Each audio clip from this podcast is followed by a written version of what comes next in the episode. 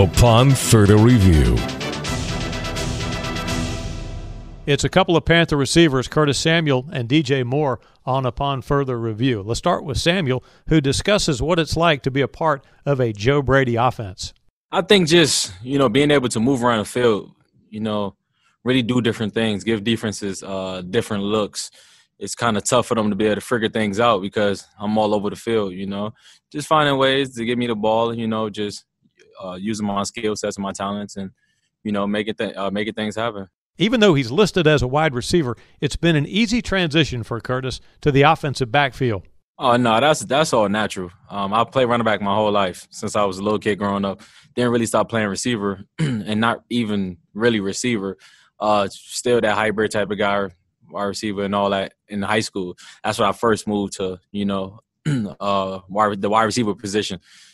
Um, and then college, my freshman year, I played running back. You know, my second year going into my second my, my spring, that's when I moved to receiver. So my whole life I was playing running back. You know, it's natural to me. Samuel sees the Tampa Bay defense as solid. I mean, it's, it's, it's a good group of guys. You know, they those those those uh the ones up front. You know, they get they get get they get things going. You know, they make it easier for the back end um, by putting pressure on the quarterback. You know, not allowing the quarterback to set their feet and you know make make throws.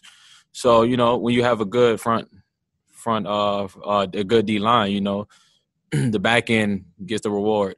So um, no, it's not really about them. It's about us just being able to protect, catch the ball, uh, run good routes.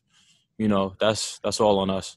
Hmm. Can the Panthers take anything useful away from the first meeting with the Bucs? Uh, I don't think we really struggle with anything. I just it's just all about execution. Uh, you know, just making the plays. You know, eliminating eliminating uh, negative plays. You know, just not to, just just don't turn the ball over. You know, whether it's ball keepers, whoever it is. You know, I'm saying everybody play a part. Whether you're blocking for somebody or, you know, whatever the case may be. If you got the ball in your hands, protect the ball. You know, um, as long as we take care of the ball, you know, what I'm saying our offense is good as anybody in the league. We draw the ball down the field, score touchdowns, and you know, uh, that's gonna help us uh, get a win. Samuel says he feels very comfortable at running back. I've been doing that since I was a little kid. since since I was young, you know, it, it, just came natural to me. Not really, you know, just being able to anticipate. And I really think that come down to just knowing schemes. You know, just understanding what what like what the line gonna do. Um, just having second second level reads and third level reads. Something I, I learned in, in in college. You know, playing running back, just not even really worrying about the the D line and just worrying about the linebacker so you could be able to anticipate uh, making that linebacker miss or even you know when the line go up to that linebacker being able to make that safety miss because you know he coming down the hill at a certain angle it's just things like that it's just preparation and just really studying film and understanding where guys is coming from so you could be able to make the reads before it happens now on to DJ Moore, who hasn't had as many catches lately. DJ says he doesn't need to remake his game to become more involved in the offense. Thinking about it, uh, you really don't. I really don't got to do nothing new. Uh, this deep going out there balling like I am, uh, just know like the ball is gonna get spread around because you, as you see, Curtis is making plays, Robby is making plays, Christian was making plays. Like throughout it, we got a whole bunch of playmakers that's just gonna get the ball and not just one person. So I'm really just laid back with it, and uh, just how we moving is gonna help us win. In fact, Moore doesn't see himself as being less productive lately. I wouldn't call it a slump uh, I would just call it the ball is getting passed around more. So with Curtis though, he's he's always been that dynamic player that can do both. So having that, I don't I don't think uh, no opportunities is going past anybody. So we all just got to be able to make plays when our numbers called. DJ is a friend and a fan of Curtis Samuel.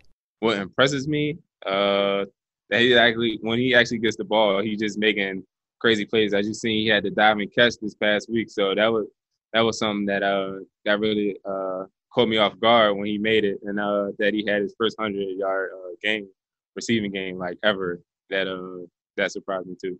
And finally, what do the Panthers need to improve upon from the Week Two matchup with Tampa Bay? Um, just we just did a bunch of self scouting. Uh, just figured out the things that we needed to correct. Uh, from the first game, especially in the first half, uh, that we needed to fix. So going out in the first half this week, we're just gonna look to fix those things A couple of outstanding receivers, DJ Moore and Curtis Samuel, on Upon Further Review. Thanks for listening to it. I'm Mick Mixon reporting on the Carolina Panthers Podcast Network.